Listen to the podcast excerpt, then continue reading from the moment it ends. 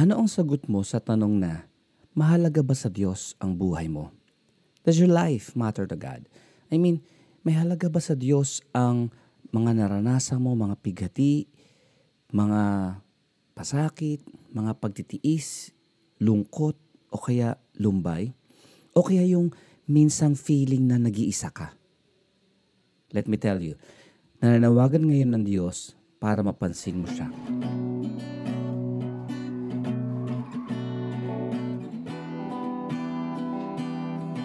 Hello, I'm Gene Estrabon. Ako po ang senior pastor ng UVCC Church. Welcome to Speak to Inspire, a podcast of the UVCC Church. Here in our podcast, we inspire you through God's Word towards a meaningful life.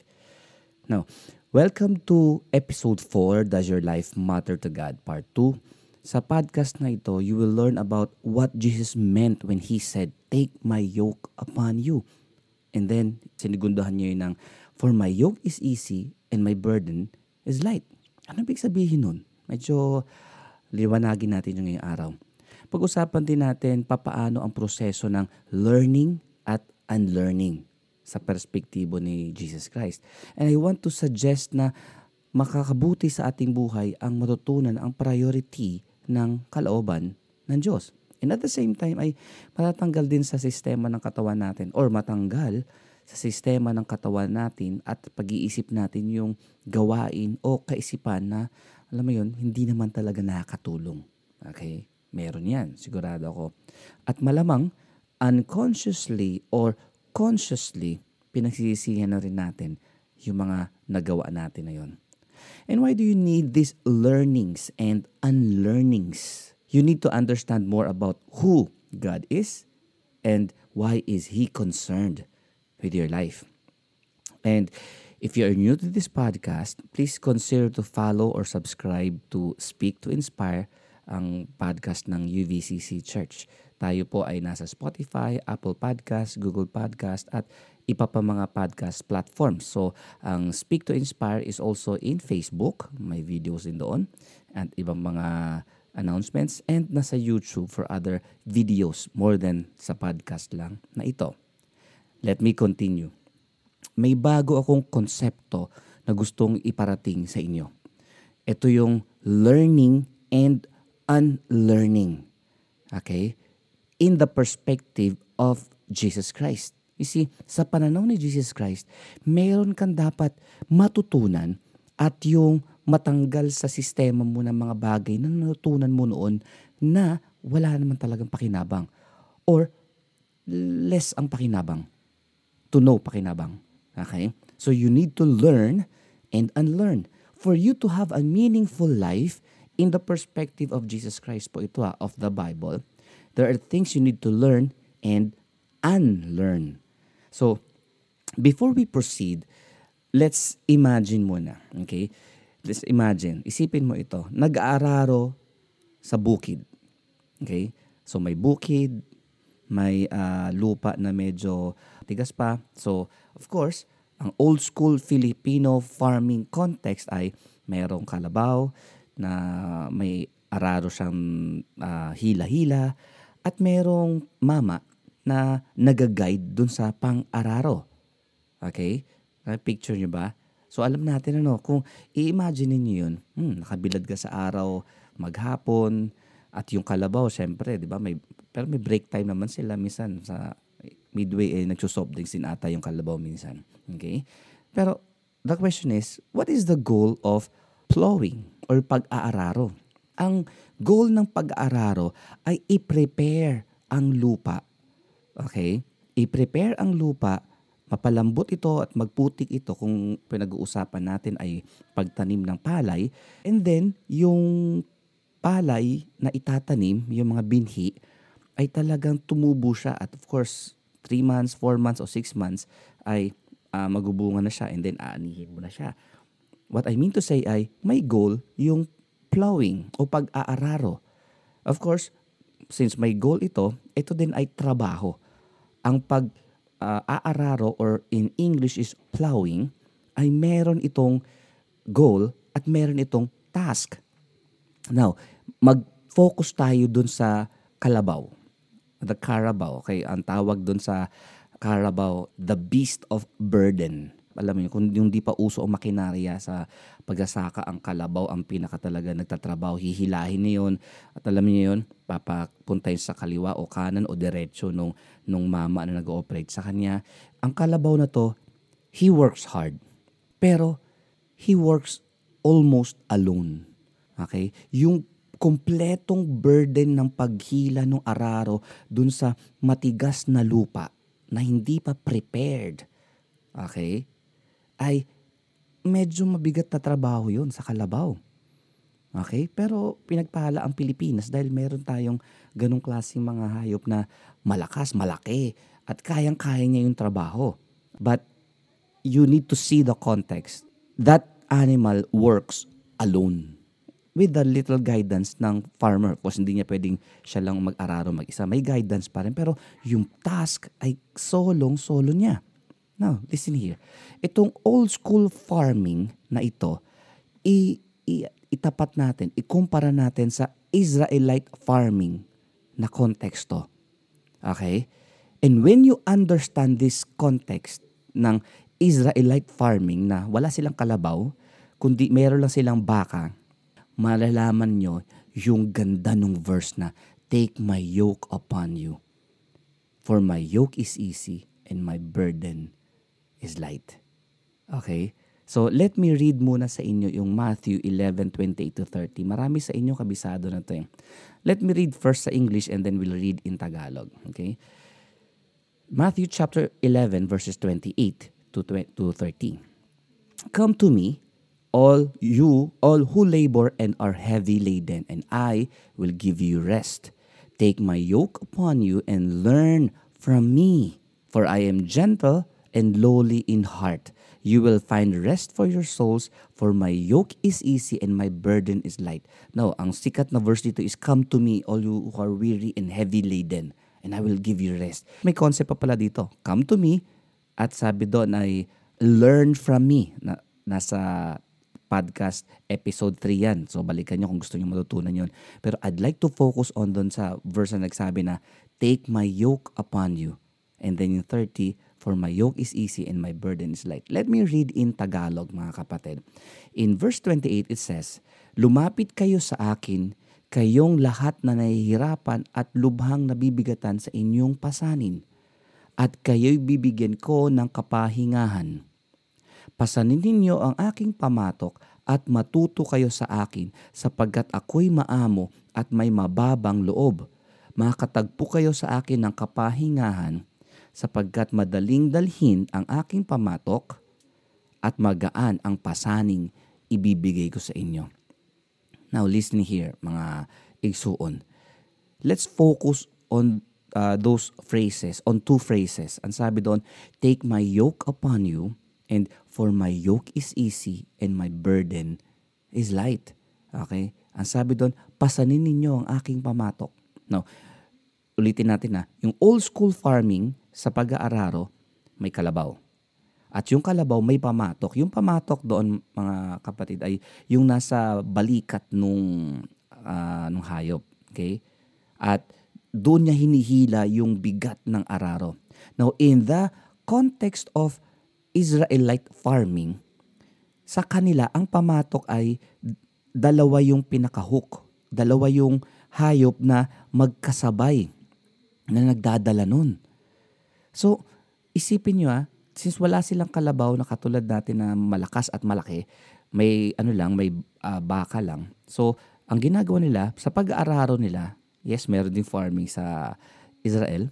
At yung old school farming nila ay may dalawang baka, cow. Okay? At yung dalawa na yon share sila sa burden ng paghila. Now, tingnan nyo to. One animal versus two animals. Ano kaya ang dating ng trabaho? Okay? Bagamat mas malakas ang kalabaw kumpara sa baka, pero two is better than one, mga kapatid. Now, sa concept na one animal versus two animals working, papansinin nyo, ang lamang ng two animals, mayroon siyang co-worker, okay? Mayroon silang cooperation, but they need coordination. Okay? Now, let's uh, pick up from that from that concept, no? Yung one animal working versus two animals working together. I have a question for you, kapatid. At gusto kong isipin mo to, ha? Are there times you feel alone with all the burdens ng buhay mo? At dahil dyan, di ka makatulog, di ka makakain, okay? Iba, tinitigawat. di ba? Meron ka bang ganong feeling na you are alone? Parang, at yung salita na nakakapagod na, sometimes yung mga tao na nagsasabi na nakakapagod na, hindi lang yung pagod physical eh. There's more to that than just the physical uh, fatigue. Okay? Ang na-over fatigue din doon ay yung pagkatao ng tao na yon, not just the physical. Now, pakinggan niyo ako mabuti. God doesn't want you like that.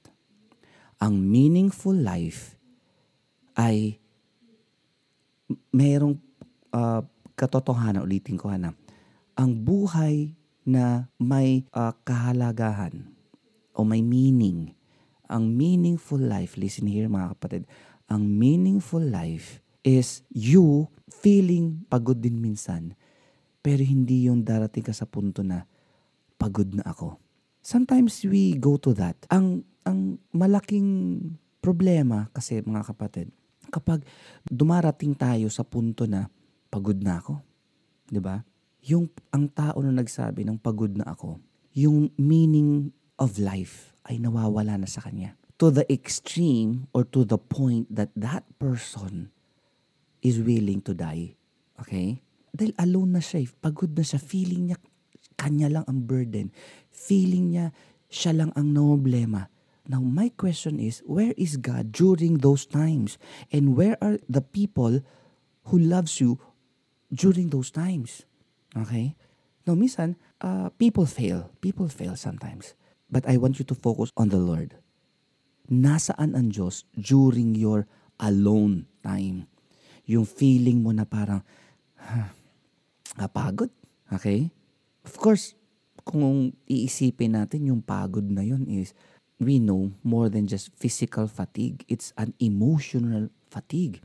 And of course, if you're emotionally fatigued or emotionally hurting ka, diyan ngayon papasok yung konsepto ng, are you mentally healthy? Are you emotionally healthy? Minsan dito yung intelligence quotient or IQ is less na dito eh. During these times ng alone time, pagod times, na more than just the physical ang pagod, kundi emotional, hindi na IQ ang kailangan dyan. It's the emotional quotients kung psychology pag-uusapan natin. Kung spiritual ang pag-uusapan natin, that's the time, that's the time na talagang you need awareness of God. Kapag nagsabi ang isang tao na pagod na ako, ang awareness of God lumiliit. Hindi na siya ganun ka-aware. Mas aware siya sa problema niya. Yung, yung problema niya ay kasing laki ng daigdig. At ang awareness of God ay parang alikabok lang. Masyado ako nakatingin sa laki ng dalahin ko. And the presence of God is sometimes so little. Okay? So, you need to settle this. Yung, yung feeling mo of you being alone with all the burdens. Okay? Dahil alam natin, walang pakinabang ito eh, ba? The, the question here is, may pakinabang ba sa iyo ang pagiging worried mo, ang pagiging burdened mo, at ang pagiging alone mo, yung nag-iisa ka? burdened and alone. Wow, medyo ang bigat nun mga kapatid, no? Yung ikaw ay pighating-pighati at nag-iisa ka. That's the uh, the last situation that you want to be in. Kumbaga, mapunta mo na ang iba pang sitwasyon pero yung alone ka na, burdened ka pa. That's the least place that you need to be. And the perfect place you need to be, mga kapatid, is this in the center of God's will. Why? Because in the center of God's will, that is the safest place. You need to go back to the center of God's will. You need to learn and unlearn. Mamaya balikan ko yan na. Okay? So, punta mo natin to. yung feeling na burden and alone ay yung, alam mo yon yung salita sa Pilipino na Tagalog na pinagtakloban ng langit at lupa. Yun ang dating nun. Okay? And you don't need to be alone, mga kapatid. There is a solution. Okay, say with me, there is a solution. Okay, say with, uh, repeat after me, God has a solution. Sabihin mo mga kapatid ulit, God has a solution. There. Sabihin mo ulit, with me, together, God has a solution. In Tagalog, may solusyon ang Diyos. May solution ang Bible. And what is the solution, mga kapatid? And this is medyo unusual. at, at noong una iniisip ko to, parang, ha? Match ba? Kasi sa verses na kung saan nagsalita si Jesus na uh, lumapit kayo sa akin lahat kayong nahihirapan at lubang nabibigatan sa inyong pasanin. Tapos bigla siya magsasalita na, pasanin ninyo ang aking pamatok. Sandali, sandali. Lord, may sinabi ka, nabibigatan sa inyong pasanin. Tapos biglang sasabihin na, uh, pasanin mo ang aking pamatok? Sandali, parang, parang ganun, parang may iba. It's this, mga kapatid. Nung sinabi ni Christ na, take my yoke upon you, ang ibig niya sabihin ay, you are carrying the load alone. You are a beast of burden just like the Carabao. Now, yan ay Filipino concept. Nag-iisa lang yung hayop. Kawawa naman tong hayop na to. okay, excuse me kung medyo offensive sa inyo yun. Pero, Tingnan nyo ang Israelite concept. Ang sabi ni Christ, take my yoke upon you. Hindi na sinabi, take this yoke upon you. Or sa Tagalog na, dalin mo ang aking pamatok. Hindi niya sinabi na, dalin mo itong pamatok na ito. Hindi niya gusto na ikaw ang tumatrabaho lang.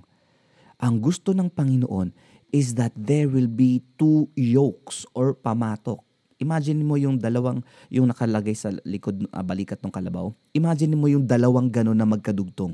Yun ang yoke sa konsepto nung sinasabi ni Christ. Nung sinabi ni Christ na take my yoke, He was not thinking of the uh, Filipino concept. He was thinking, He was talking about the Israelite concept that there are two yokes over two animals doing the same job. Ibig sabihin, isang burden, yung pag-aararo, pero dalawa ang trumatrabaho. Oh, parang rhyme ano. Burden ng pag-aararo na dalawa ang trumatrabaho. This is a new concept mga kapatid. Maybe for you. Okay? Kasi bakit? Kasi it takes learning and unlearning. Tayo mga Pilipino, sabi ko last time, mahusay tayo nang palakihin ang problema. And we want to carry it alone. 'di ba? Kawawa tayo, 'di ba? Sa sa Pilipinas, 'di ba? Ang konsepto na kung sino kawawa, siya ang mas kinakampihan, 'di ba? Siya ang siya ang kahanga-hanga. Hindi. Sometimes you need to work smarter not harder. Okay? Next time yung topic natin. Okay?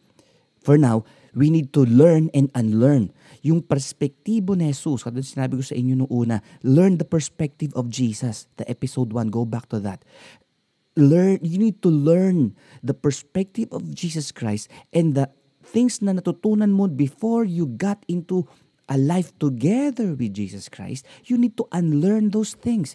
Halimbawa, you need to learn to obey God and not to obey yung mga mga chismosa sa paligid. You need to obey uh, the voice of God instead of the voice of Satan, 'di ba?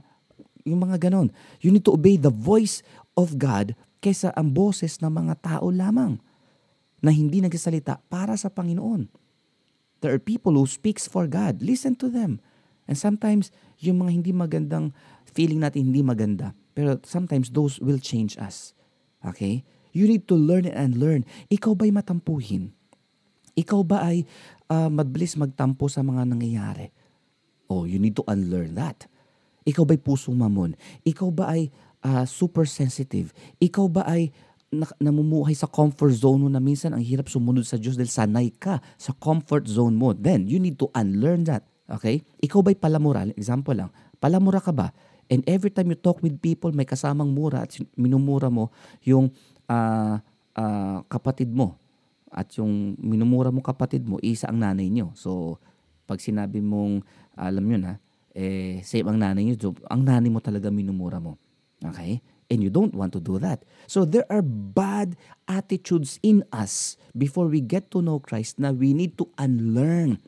And need, we need to learn together with Christ. Kumbaga, hindi mo kayang baguhin ang sarili mo, kapatid eh. Hindi mo kayang baguhin ang sitwasyon mo. Hindi mo rin kayang baguhin ang mga tao sa paligid mo. Amen? Pero may isa kang kayang baguhin. Okay, ulitin ko ha. Yung mga sitwasyon sa paligid, hindi mo kontrolado. Yung mga tao sa paligid mo, hindi mo sila kontrolado. Never mo silang makokontrol. Okay? You think, pero you will never. Pero pwede mong kontrolin ang sarili mo. So, it takes learning and unlearning dyan. Take my yoke. What is the yoke of Christ? Love people. Serve people. Di ba? Ganyan gusto ng Panginoon eh. Hear this mga kapatid. Taking the yoke of Jesus is this. It's doing what Jesus does. He loves people, you love people. He brings God's kingdom into the world. Bring God's kingdom into your family. He prays, you pray. He gives, you give. Okay? He died on the cross. Ah, you don't need to die on the cross. Ang kailangan mo lang ay paniwalaan mo si Jesus ay namatay para sa'yo at nabuhay muli para sa'yo din. Okay? So, yung question natin sa unang-una, does your life matter to God? The answer is a big yes. This is part 2 and the last part nito. Next time, iba naman pag-uusapan natin. Okay? So, again, listen here mga kapatid. I will end in a, in a couple of minutes, but listen here, listen, listen here very carefully. You need to learn the concept of Jesus Christ. Learning and unlearning in the perspective of Jesus. Unlearning to do the things alone. Don't be a beast of burden. Katulad ng kalabaw. That's old school Okay? Ang gusto ng Panginoon is you carry the task God gives you together with Jesus. Dalawang pamatok. For Jesus, He wants you to work with Him to make your life meaningful. Listen here once again. Maybe sa lahat ng sinabi ko, itong tandaan mo.